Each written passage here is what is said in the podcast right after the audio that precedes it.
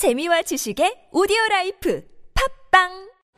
저 슈퍼스타 최욱은 오늘부로 비혼자임을 선언합니다. 최스타님, 연간 2만 쌍 이상 성원이 되고 있는 여보야 서비스를 알고 계십니까? 저 정기자, 나 슈퍼스타요. 내가 결혼정보회사요? 어떻게 찾아갑니까? 여보야는요, 셀프 중매 서비스이기 때문에 직접 가실 필요가 없어요. 돈이 한두 푼 드는 일이 아니지 않소? 여보야는요, 성혼을 위해 사용된 비용을 100% 환불해주고 결혼할 때 100만원, 아이 낳으면 200만원의 축하금까지 준답니다. 그래도 난 경력이 있는 분들이 더 좋던데. 초혼도 재혼도 인연을 만날 수가 있습니다. 지금 스마트폰에서 여보야를 다운받으세요. 이제 완전 여름이구나. 당신 지금 사타구니 쪽 간지럽지? 어? 에이, 몰래몰래 긁던데. 아니야, 나 하루에 2번씩 샤워하는 사람이야. 잘 알지. 근데 남자들 사타구니나 겨드랑이 쪽이 간지럽고 냄새나는 건 안 씻어서가 아니라 원인군 때문이래. 그래? 이럴 땐 히즈클린이지. 히즈클린? 14년째 남성 청결제 1위 브랜드인데 특허받은 식물 성분이 많아 피부 자극도 없대. 어, 히즈클린. 이젠 긁지 말고 시원하게 히즈클린 하세요. 올해부터 개인지방소득세를 자치단체에 신고해야 되는 거 알아? 어, 5월에는 세무서나 시군구청 중 한 곳을 방문하거나 홈택스 전자신고를 통하면 종합소득세와 개인지방소득세를 한 번에 신고할 수 있어. 지방세 관련 문의사항은 국민콜110에 물어봐. 국민콜110? 어, 국민콜110에서 신고 및 납부 상담도 가능하고 지방세법에 대해 상담받을 수 있게 시군구청으로 연결도 해주더라고. 게다가 365일 24시간 무료 통화래. 역시 너는 정말 모르는 게 없구나. 고마워. 이 캠페인은 국민권익위원회와 행정안전부가 함께합니다.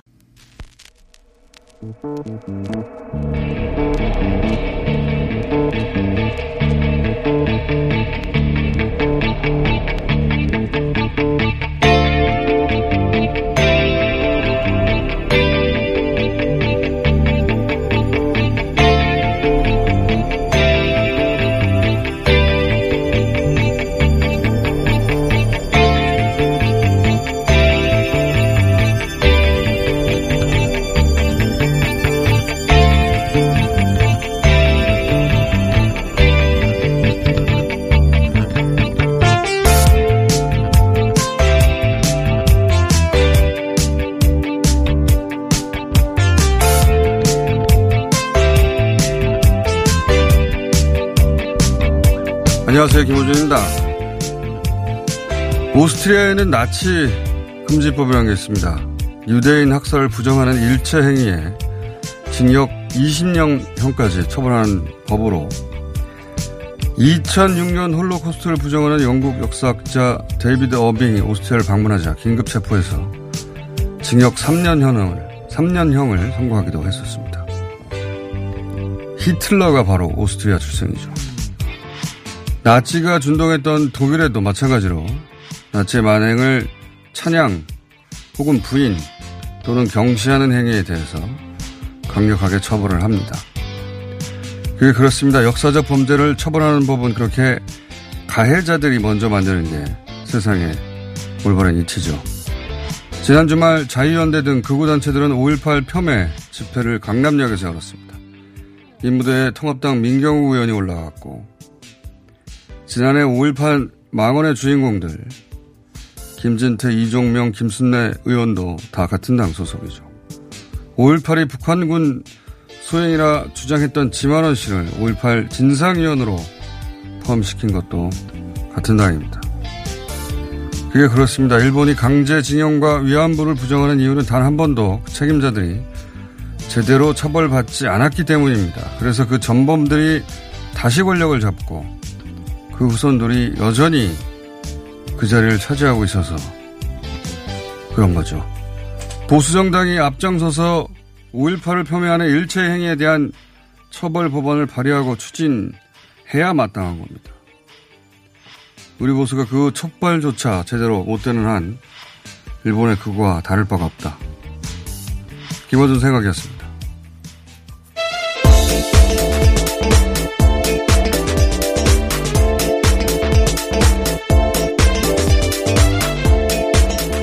TBS 유밀입니다.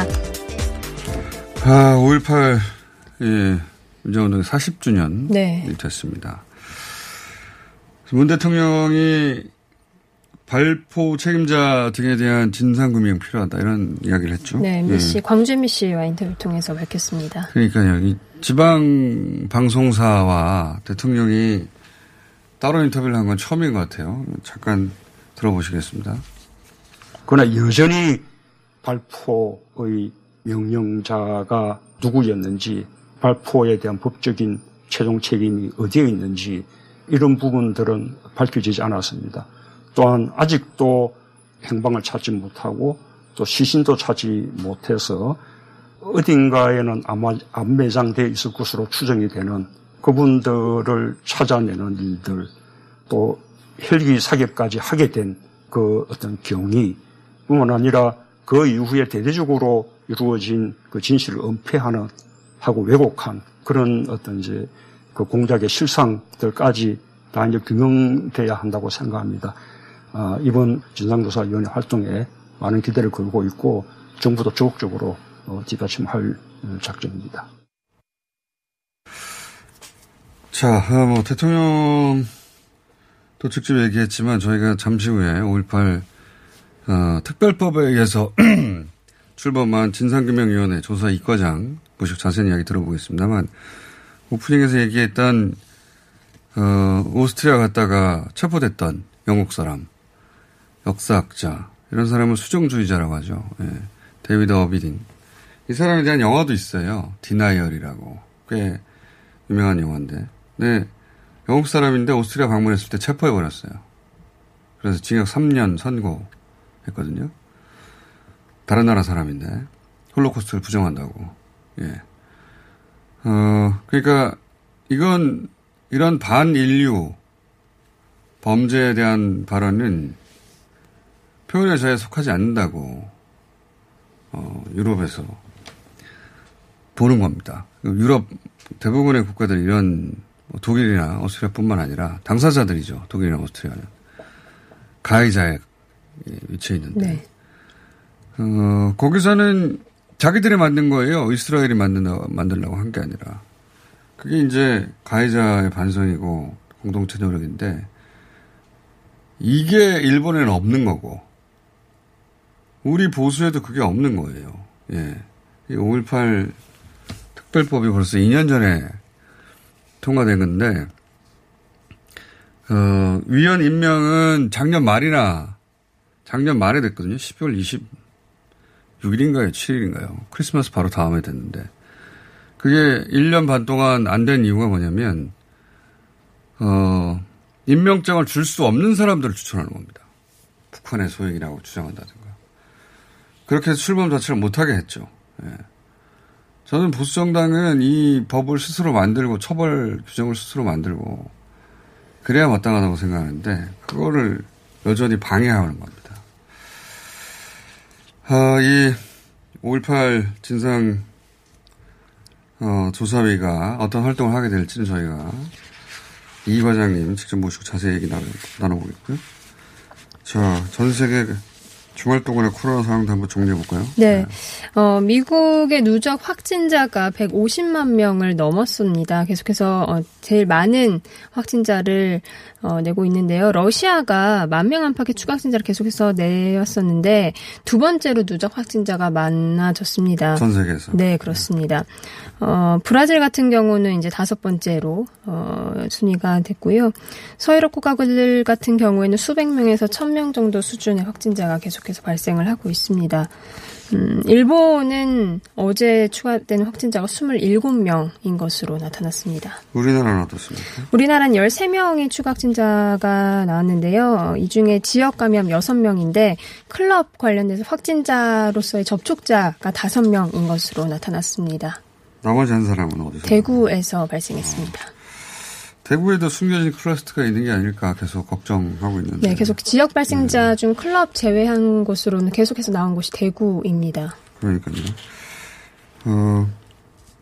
전 세계적으로 보면 서유럽은 이제 분명히 잡혀가는 추세인 것 같은데, 여전히 영국은 3,000명, 4,000명 나오고 다른 나라들은 1,000명 전후입니다. 네. 네. 근데 이제 미국은 안 줄어들어요. 지금 추세가 계속 유지되고 150만 명 넘어갔고 그 주말에 CDC, 미국 CDC 국장이 5월에만 미국의 사망자 누적이 10만 명을 돌파할 거다 그랬거든요.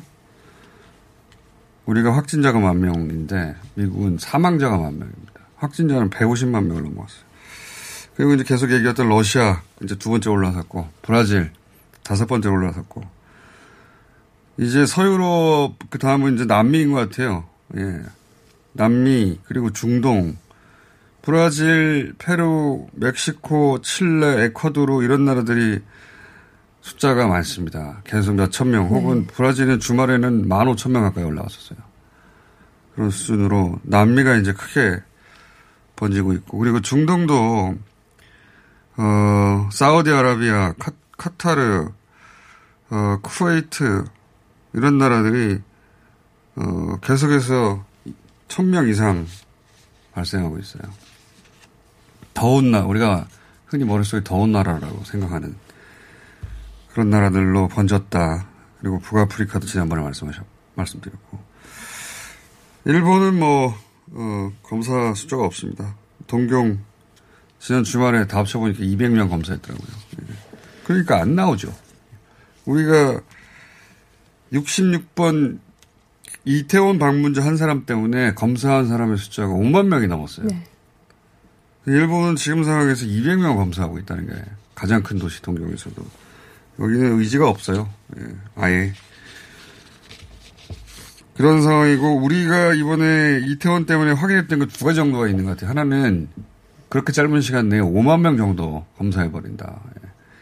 방역당국의 추적, 검사 능력 다시 한번 확인했고, 또 하나는 지금 N번, N차, 4차, 그러니까 전파 이런 얘기 하는데, 그 과정에서 확인된 게, 이 방역수칙을 지키는 다중시설은 전파가 안 된다, 이런 게 확인됐어요. 콜센터 걱정했는데, 거기서는 마스크 쓰고, 대각선으로 앉고, 네. 그런 수칙을 지켰더니 한 명도 발생을 안 했고, 그리고 교회도 두 군데 있었거든요. 교회도 마찬가지로 1m에서 2m 정도의 거리를 두고 마스크를 쓰고, 그래서 그런 교회에서 그런 집단 감염이 없었습니다. 그러니까 방역수칙을 지키는 게 중요하다, 이런 건 확인된 거죠. 자, 다음 순위요. 네, 정의연의 전신인 정대협이 2013년 구입한 위안부 피해자 쉼터가 최근까지 윤미향 당선자의 아버지가 관리했다는 보도가 나왔습니다.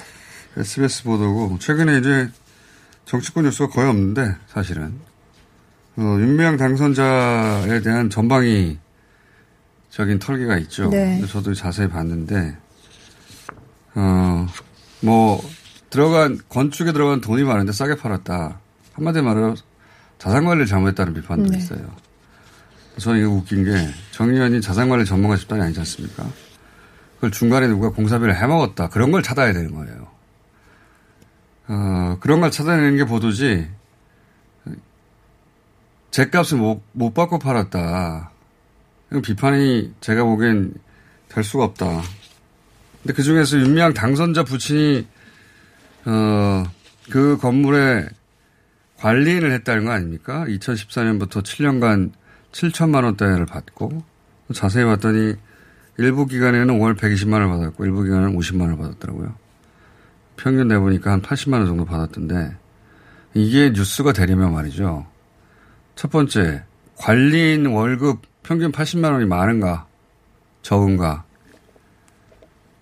두 번째는 관리인 자리를 누군가 원했는데 그걸 뺏었는가, 부당하게. 그러니까 가족끼리 해먹었냐 이거죠.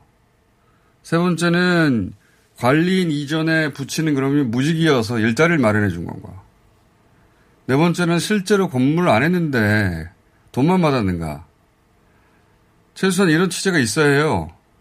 그래서 누군가 자리를 뺏어서 가족 일자리를 만들어주고 일도 안 하면서 돈만 받았다. 이게 보도가 될 만한 거리인데, 만약에 이게 아니라 그 돈에는 누구도 거기 안 가고 일하지 않으려고 해서 결국 가족까지 끌어들여서 몸으로 떼운 거다. 그러면 전자는 가족끼리 해먹은 거고, 후자는 가족까지 몸으로 떼운 거예요. 서로 완전히 다른 겁니다. 그런데 윤미향 당선자 해명은 건물을 관리까지 쓸 예산이 제대로 없어서 모업체의 공장장으로 있던 부친에게 관리를 부탁했는데 그 건물에 들어가서 살라고 하면 지적을 받을 것 같으니까 옆에 컨테이너에서 지내게 했다는 거 아닙니까? 7년 동안? 그리고 평균 80만 원을 주고 그 구석에 처박혀서. 이게 사실이면 가족으로 몸빵을 한 게 되는 거예요. 이런 취지를 하지 않고 이런 맥락을 제거하고 부친 7천만 원 이렇게 보도해버리면 가족까지 끌어들인 가족 사기단 만드는 뉘앙스의 뉴스가 되는 겁니다. 그렇습니다. 그런데 전자냐 후자냐에 대한 취재가 없어요. 그거 없이 그냥 이런 식으로 마치 가족끼리 다 헤매온 것처럼 보도를 해버리면 이게 언론의 폭력인 거예요. 어차피 저 말고 이 이야기를 길게 할 사람도 없기 때문에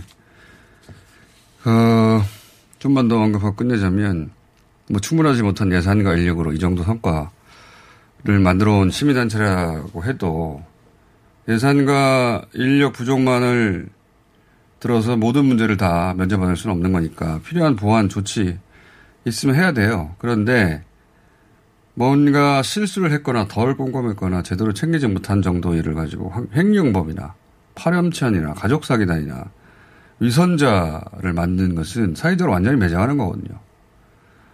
그건 정치적 의도가 의심되는 거예요.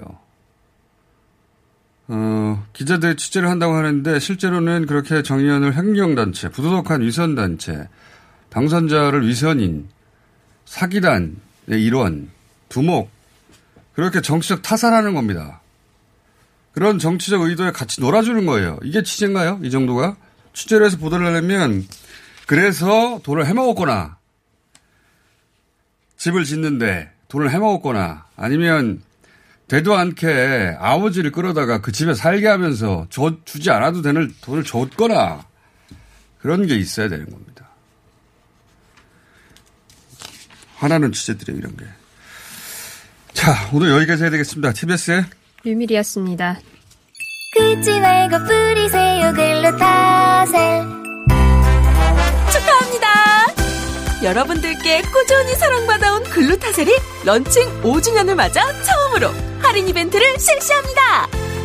더운 날씨에 땀이 나고 피부가 민감해진다 싶으면 무작정 긁지 말고 특허받은 글루타셀 스프레이로 피부를 편안하게 해주세요. 기간은 5월 15일부터 6월 15일까지 전국에 있는 글루타셀 취급 약국이나 인터넷에서 확인하세요. 자동차에서 발생하는 대기오염물질이 서울 지역 미세먼지의 약 25%를 차지한다는 사실 알고 계신가요? 고농도 미세먼지가 자주 발생하는 12월부터 3월까지 저공해 조치를 하지 않은 배출가스 5등급 차량의 운행이 제한됩니다. 3월 말까지는 시범 운영하고 올해 12월부터는 위반 차량에 과태료 10만 원이 부과됩니다. 서울시는 노후 차량의 조기 폐차 보조금과 매연 저감 장치 부착을 지원하고 있으니 12월 이전까지 미리미리 대비하세요. 자세한 사항은 120 다산 콜센터로 문의하세요. 이 캠페인은 TBS와 서울특별시가 함께합니다.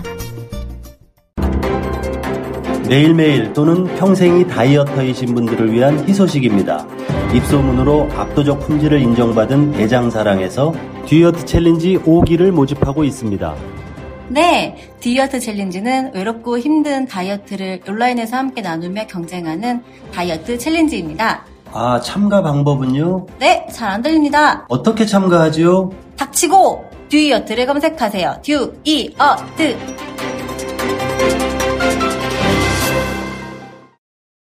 박지희씨, 코업이 또 완판됐네? 재구매가 많아서 그런 것 같아요. 먹어보면 아침이 다르다고 하잖아요. 오빠들은 어때? 9가지 멀티비타민에 페루산 마카가 콜라보돼서 그런지 아침 활력이 달라. 코업 진짜 좋아. 나는 먹은 날과 안 먹은 날 차이가 확 나더라고. 코업 안 먹으면 너무 불안해. 팟캐스트 유일 멀티비타민과 페루산 마카의 환상적인 콜라보. 검색창에 코어업 검색하세요.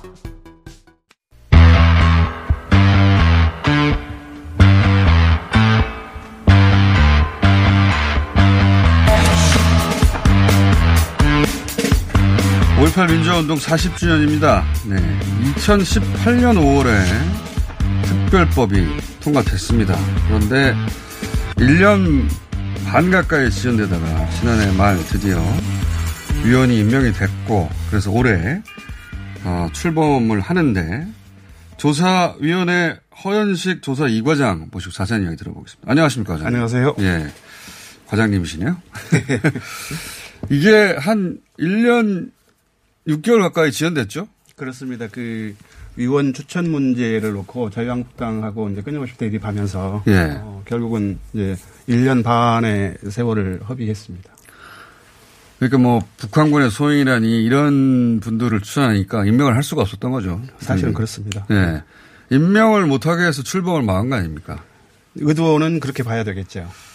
자, 근데 이제 12월 작년 26일입니까? 27일입니까? 27일에 출범했습니다. 그렇죠. 예. 크리스마스 끝나자마자 돼가지고 예. 저도 기억을 하는데, 그리고 나서 이제 3과가 있는 거죠? 예, 조사 1, 2, 3과로 구성되어 있고요. 각각 무슨 일을 하는 겁니까? 예. 현재 이제 그 정부 부처에서 파견된 그 공무원을 제외하면 예. 조사관은 총 34명으로 구성되어 있습니다. 34명이 3과로 나뉘어서 이제 일을 하게 되는데요. 예. 우선 조사 1과는 발포 책임자를 규명하는 것, 예. 그다음에 사망, 상해, 행방불명 등의 중대 인권 침해 사례들을 예, 모두 조사하는 것. 그다음에 헬기 사격 등이 여기에 포함될 것 같습니다. 많은 분들이 알고 있는 문제. 예, 그렇습니다. 이과에서 하는 거예요. 예, 예. 그리고 예. 제가 속해 있는 이과는 5.11 연구위원회를 이렇게 비롯해서 군 기록의 조작과 왜곡의 과정을 전체 확인하는 작업이고요. 그다음에 시위 상황과 무관하게 그 벌어졌던 민간인 집단 학살. 사건들을 모두 다시 재조사를 하는 거고, 암매장과 행방불명자의 규모와 소재를 확인하는 것, 그리고 그 유해를 발굴해서 관련 그 가족들에게 이제 그 확인해 주는 것, 이 작업이 저희 이과에 배정돼 있고요. 이과가 그러니까 아직 그 사람들이 잘 모르는 내용이겠네요. 그렇습니다. 대부분의 내용이. 예. 그렇죠. 일과는 네. 뭐 집단 발포 명령자가 누군지 밝혀지지는 않았으나 이미 오랫동안 이슈가 되어왔던 거라면, 이과는 뭐 군 기록에 조작했고 그걸 일반인들이 볼 기회가 없었고. 그렇습니다.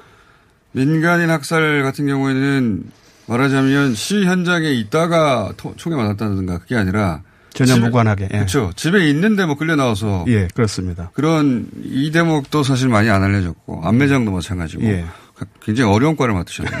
예. 3과는요? 3과는 이제 그 지만원 등에 의해서 이제 계속 그 주장되고 있는 북한군의 개입 조작사 이 문제와 이 과정에서 시민들이 이제 무기를 어쨌든 습득을 하게 되는데, 이 그 습득한 무기로 먼저 계엄군을 향해서 발포를 하니까 자기들이 계엄군이 도청 앞에서 집단 발포를 했다. 네, 이렇게 지금 예, 예. 우기고 있는데, 이런 부분 그 의혹과 논란에 대해서 이번 기회에 확실하게 정리를 한 거고요.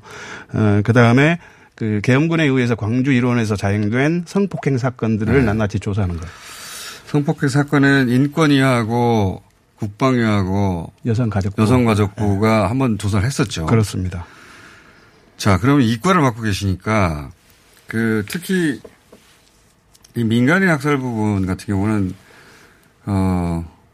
이 5.18에 관심이 있고 이 사안을 들여다본 분들은 들어본 사건들이 몇 개 있는데 잘 몰라요, 그죠? 그렇습니다. 예, 좀 크게 나눠서 정리를 해 주시면요.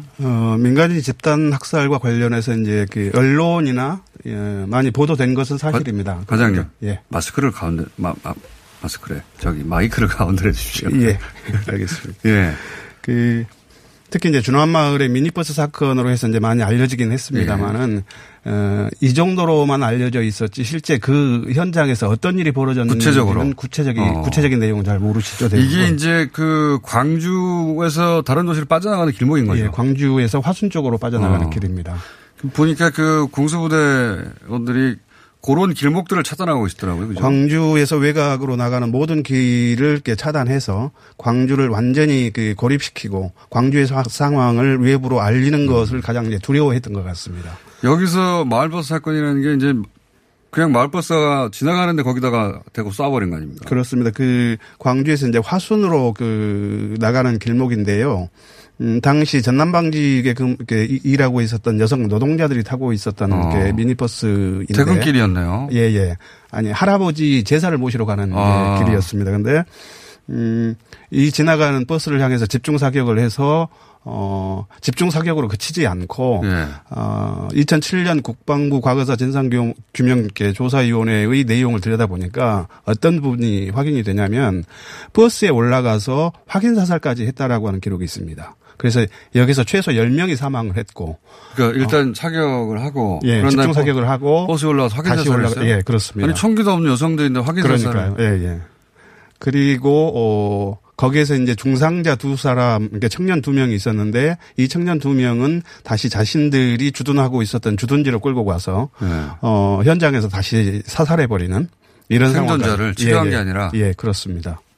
이게 이런 사건이, 주남마을에서 한 건만 있었던 게 아니고 22일과 23일 이틀 사이에 여러 건이 더 있었을 것으로 이렇게 추정을 하고 있고. 왜 그렇게 추정을 하는 겁니까? 실제 그 관련 피해자들의 증언들이나 그 지역에 살고 계셨던 분들의 목격 이런 것들을 종합을 해보면 이외의 사건들이 훨씬 더 많을 것으로 이렇게 저희가 지금 추정을 하고 있습니다. 예를 들어서 어떤 걸 목격했다는 것이죠? 오전에 그러니까 당시에 오전에 사건이 한 번 있었고 최소한 오후에 사건이 한 번 있었는데 그 두 개의 사건에서 생존해 있는 분이 각각 한 분씩 계십니다. 한 분은 강혜중 씨라고 이분은 두 눈을 이제 총격을 받고 두 눈을 실명을 했는데 이분도 헬기로 통합병원으로 이송이 됐고요.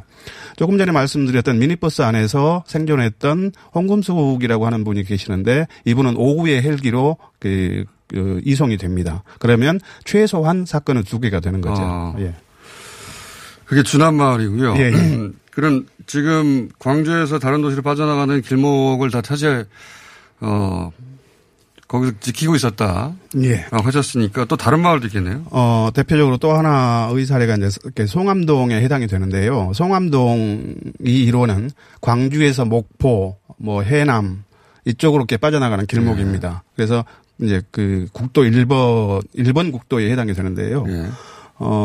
조금 전에 주남마을에서 주둔게 하고 있었던 그러니까 광주 화순관 도로를 차단하고 있었던 군부대 공수부대가 광주 비행장으로 이제 이동을 합니다. 예. 이동을 하는 과정에서 그냥 이동을 하는 게 아니라 인근 야산이나 그 저수지에서 놀고 있던 어린 아이들, 예를 들면 방광범 중학교 1학년, 그 다음에 전재수 초등학교 4학년 이런 어린이들을 저격해서 사살을 합니다. 그렇게 하면서 가다가 저격. 예, 그렇습니다. 그냥 어린이들 저격을 해버렸어요? 예. 그게 군 기록에 남아있다는 겁니까? 남아있습니다. 예. 그리고 2007년 조사에서 공개되지 않았던 군 기록에 이미 공개가 됐는데 사람들의 그 일반적 관심에서 조금 집중이 안 된 있었던 거죠. 금남로에 있었던 일이 아니고 그 5인 사기건이 한 건데 그게 그렇습니다. 아니라 거리상으로 적용한 것이다. 그렇습니다.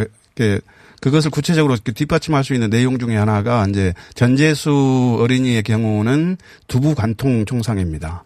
그 다음에 반광범의 경우도 정확하게 흉부를 관통한 이런 총상이라고 하는 점에서 보면, 실제 그런 그 어린이들을 사격을 해서 사망케 한 이 과정의 그 발포 현장 가해자 이런 부분들을 특정하는 작업이 이번 저희들이 해야 될 일일 것 같고요. 그러니까 주남마을에 주둔했던 계엄군이 그 다음날 빠지면서. 예. 길 가다가 눈에 띄는. 예, 아니, 어린이면 몸집이 잡아서 그러니까요. 어린이인 줄 알았을 텐데. 예, 예. 그리고 육안으로도 충분히 확인될 수 있는 거리였고요. 그런데 이제 그게 다가 아닌가 보죠. 소감독에서는. 예. 더 중요한 것은 이제 그렇게 하면서 지나가다가 결국은 이제 서로 이제 계엄군끼리 5인 사격이 벌어집니다. 5인 사격이 벌어져서 그 현장에서 길목을 원래 지키던 계엄군과 주남군에서 빠져나와서 송암동으로 지나가려고 했던 계엄군 사이에 서로 5인 사격이 발생한 거죠. 서로 5인 사격이 있었다. 예. 예. 이 5인 사격이 이제 끝나고 나서 이 5인 사격에 의해서 전체 열흘 동안 광주 5.18 민주화운동 과정에서 군인이 23명이 희생이 되는데 그중에 11명이 여기 현장에서 사망을 합니다. 자기들끼리 싸워가지고. 예, 예. 그래서 이제 그 상황이 종료가 되고 나서 공수부대가 그 인근 주택가를 수색을 합니다. 주택가를 수색하는 과정에서 청년들로 보이는 사람들은 무조건 끌어내서 가혹행위를 하기도 하고 특히 이제 그 집안에서 장기를 두고 있었던 청년 2명을 포함해서 3명을 끌어내는데 부모들이 그 앞에서 이제 사정하고 말리죠. 그럼에도 불구하고 이렇게 뿌리치고 이렇게 끌어내서 바로 집 대문 앞에서 사살해버리는 아무런 시위 상황과 무관한. 집에서 장기 두고 있다. 예, 그렇습니다. 그러니까 서로 총을 쐈는데 예. 니네들이 쏜 거 아니야? 예. 라는 식으로 끌어내가지고. 예, 그렇습니다. 그리고 거기에서 그친 게 아니라 바로 또 그 옆에서, 총소리 때문에 이제 무서우니까 그 박연옥이라고 하는 그 여성분이 하수구에 몸을 숨깁니다. 하수구에 몸을 숨기고 있는 것을 이제 발견하고, 공수부대원들이 총구를 들이밀면서 이제 밖으로 나오라 그러니까 이분이 이제 무서워서 못 나오는 거죠. 한두 번 이야기를 하다가 그냥 그 뒤에서 사살을 해버립니다. 뭐 이런 사건들이 송암동에서 광범위하게 벌어졌죠. 심각한 사안이네요, 진짜. 예. 아니, 제가 알고 있었던 건 송암동에서는 5인 사격이 있었고. 예. 때문에, 이것이 이제 뭐 시민군이나 뭐 이런 조직된 혹은 군내의 저항. 예. 군내에서도 이렇게 민간인을 죽이니까 군내 저항이 있지 않느냐. 이렇게 생각했던 군의 지휘부가 폭격기를 보내서 폭격을 할 뻔했다. 여기까지는 저희가 작년에 들었거든요. 예, 그런 내용이 언론사를 통해서 한번 제기가 된 적이 있는데요. 이것을 뒷받침할 수 있는 군 기록이나 이런 부분들을 저희가 지금 확인하고 있고 이 부분에 대해서도 저희가 조사 대상으로 삼고 있습니다. 아, 기록이 일부 남아 있나 보죠. 그렇습니다. 이런 민간인 학살이 또 있습니까? 대표적으로 또 하나가 이제 광주 교도소 상황인데요. 광주 교도소 역시 광주에서 여수 순천, 예. 그 다음에 담양 이쪽으로 빠져나가는 중요한 길목 중에 하나입니다. 여기에 이제 주둔하고 있었던 공수부대 역시 비슷한 상황들을 만들어냈는데요. 여기 같은 경우는 지금 이제 교도소 습격을 그러니까 교도소 당시 그 재소자들 중에 좌익수들이 이제 예. 여러 명 있었죠. 이 사람. 사상범들이요? 예, 예. 이 사람들을 구출하기 위해서 시민군들이 조직적으로 교도소를 습격했다라고 예. 하는 이제 내용으로 지금 왜곡되어 있습니다만은 이 부분은 아마 조사 3과에서 예. 다 조사를 하게 될 텐데요.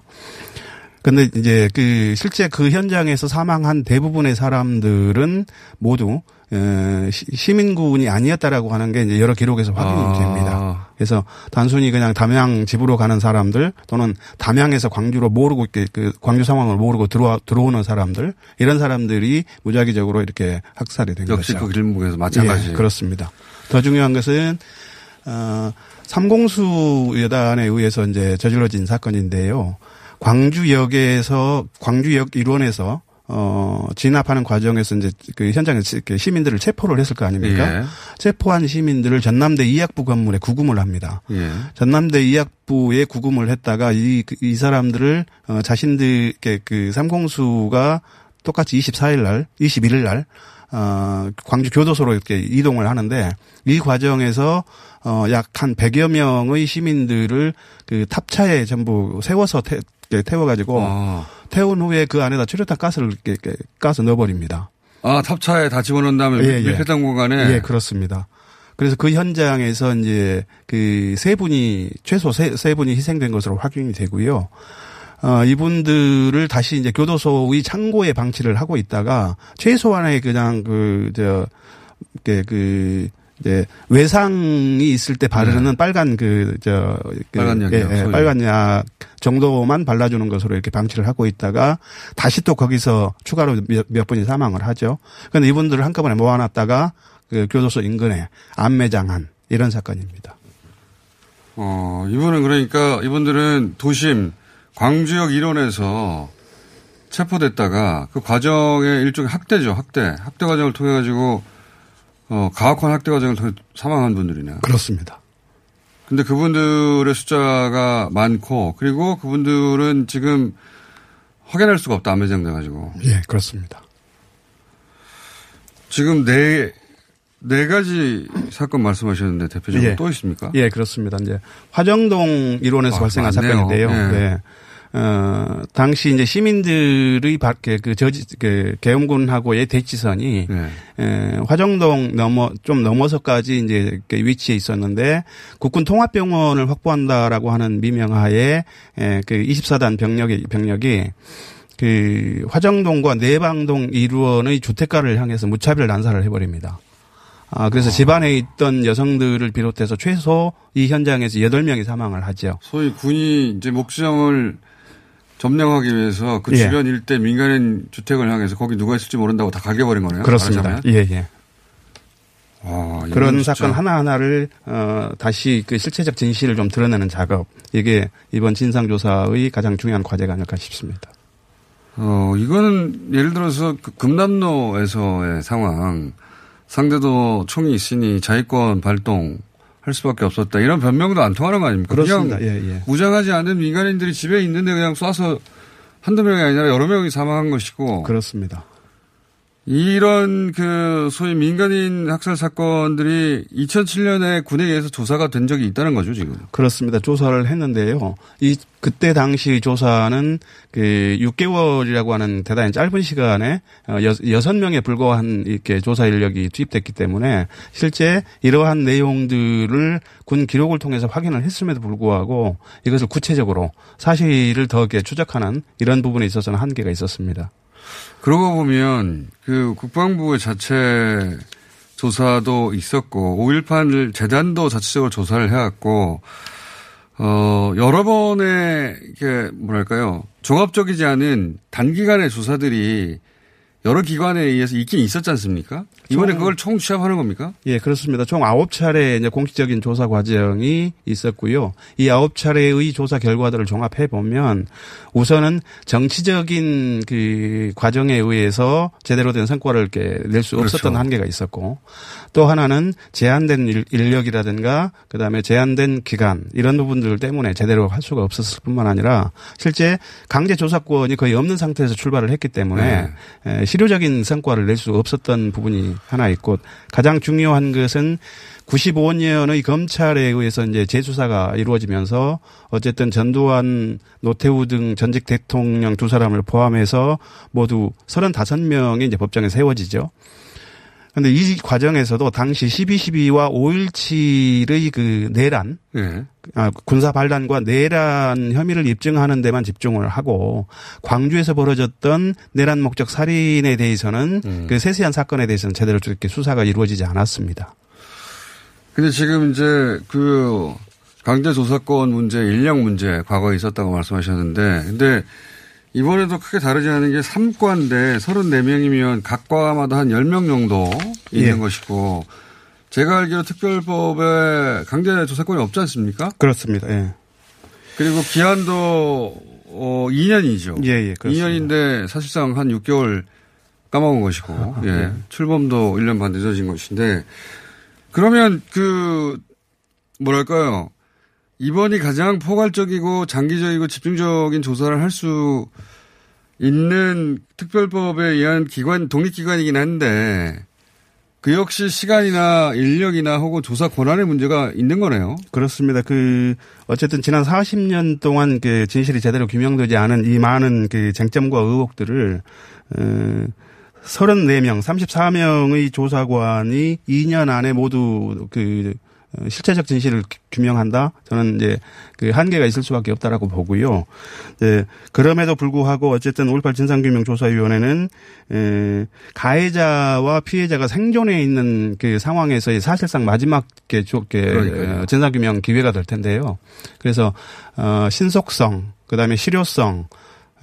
정확성과 전문성 이런 것들을 감안을 하면 21대 국회가 개원이 되면 조사 인력, 조사 기간, 그다음에 국가 기관들의 적극적인 그 역할 이런 부분들을 좀 특정해서 현실성 있게 특별법이 개정돼야 되지 않을까 싶습니다. 법적 보완이 필요하겠네요. 세월호를 봐서도 그렇고 과거 진상조사위들이 그 기간이나 권한 때문에 항상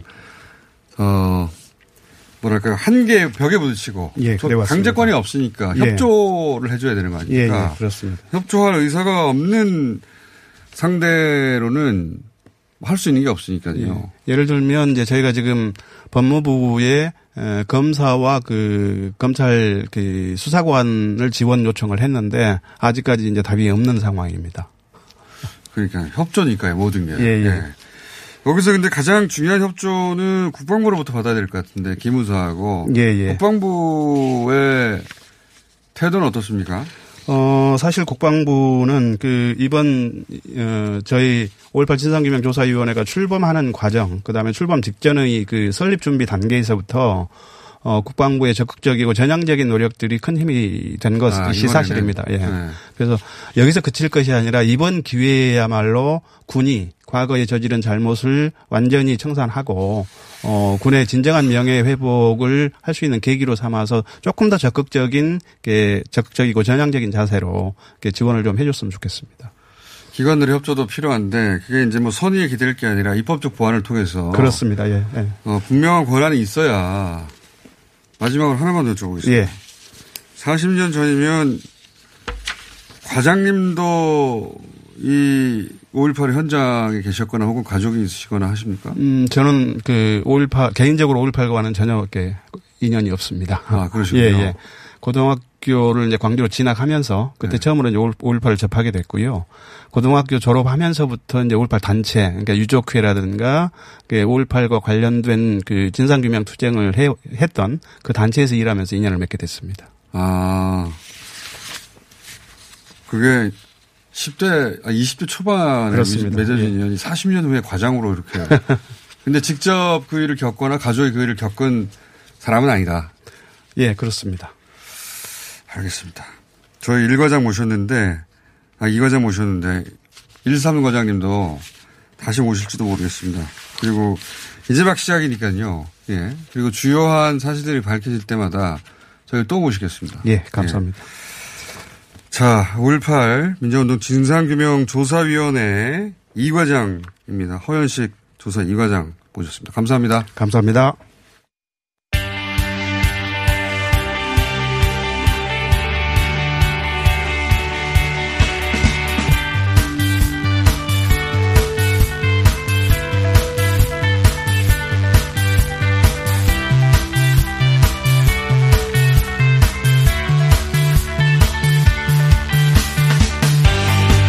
뉴스공장 가정교사입니다. 네, 최배근 교수님 일주일에 한 번씩 모시는데 또 모셨습니다. 안녕하십니까? 네, 안녕하세요. 예, 코로나다 보니까 뉴스가 다 코로나 관련이에요. 예. 경제 뉴스조차도 전부 다. 예, 그 중에서 이제 OECD 국가 중에 우리가 제일 낫다 이런 기사는 여러 번 나왔는데 또 나왔더라고요. 예, 경기 선행 지수가 OECD 국가 중 유일하게 상승했다 이런 외신발 보도가 있었는데 이게 뭡니까?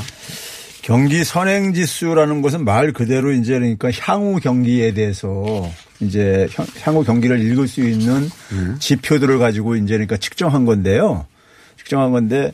사실 향후는 사실 불확실성이 많아가지고 아무도 모르죠. 네, 모르는 거고 지금 모르죠. 사실 어떻게 보면 현재 상황을 보여주는 이제 그러니까 사실 지수라고 해석해도 상관없는데요. 지금 상황으로 볼 때, 네, 그렇죠. 앞으로 경기가 그나마 나을 것인지 이제 뭐 주저앉을 것인지 지금보다. 예. 그런데 그게 우리나라 같은 경우 OECD 평균이 한 이제 그 지난해 연말이요. 12월 달 대비해서 한 3.7포인트가 이렇게 하락했어요. 네.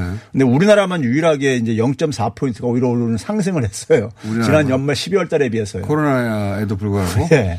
그러니까 OECD 평균도 그럴 뿐만 아니라 이제 뭐 유럽 지역 같은 경우는 이제 5.0%포인트나 이제 그러니까 이렇게 5.0포인트나 이제 그러니까 하락했고 다들 그러니까 G7도 한 3포인트 정도 하락하고 그랬는데 우리만 유일하게 그러니까는 0.4포인트가 그래서 우리만 상승했다고 이제 보도가 난 거군요. 예. 뭐 좋은 거죠. 뭐든지 상승하면. 예. 상승했다는 것이고. 그만큼 이제 이거는 결국은 이제 뭐냐면은 그 우리 경제가 그만큼 이제 안정적이라고 이제 그러니까는 지난해 12월 달부터 그러니까 1, 2, 3, 4를 보게 되면요. 거의 안정성을 보이면서 다소 오히려 개선되는 추세를. 그러니까 코로나 때문에 어렵다 하긴 하나. 예. 어쨌든 전체로 보자면 0.몇 %. 지난해부터 사실은 지난해 상반기부터 그 경기가 주로 하강 이렇게 추세 보였거든요. 예. 그래서 이제 하락하는데 코로나가 터지니까 더 하강을 한 거죠. 예. 근데 우리는 오히려 뭐냐면 이렇게 약간이나마 개선되고 있으니까. 코로나가 아니었으면 크게 올라갈 뻔했네요. 예, 그렇죠. 예. 그런 상황이라고. 예. 그러니까 이게 한국의 방역의 결과입니다. 그래서 뭐 예. 예를 들어서 이제 그러니까 우리가 이 그중에 이제 이 지표를 계산하는 것 중에 이제 대표적인 게 주가 지수가 있는데요. 예. 주가 지수도 보게 되면 우리나라 같은 경우 보게 되면은 그 이 선진국들에 비해서 우리나라는 한 1월 달 그러니까 코로나가 터지기 전에 이에 비해서 한 15% 정도 하락을 했어요. 예. 15% 정도 하락했는데 미국 다우지수 같은 경우는 연준이 그렇게 뭐 돈을 퍼붓고 그래도 20%나 지금 하락한 상태입니다. 참 신기한 게 예. 예. 우리가 이제 그 G7뿐만 아니라 전 세계 선진국이라고 하는 예. OECD 국가들 다 포함해서 봐도 예. 다 어려워요. 다 어려운데 예.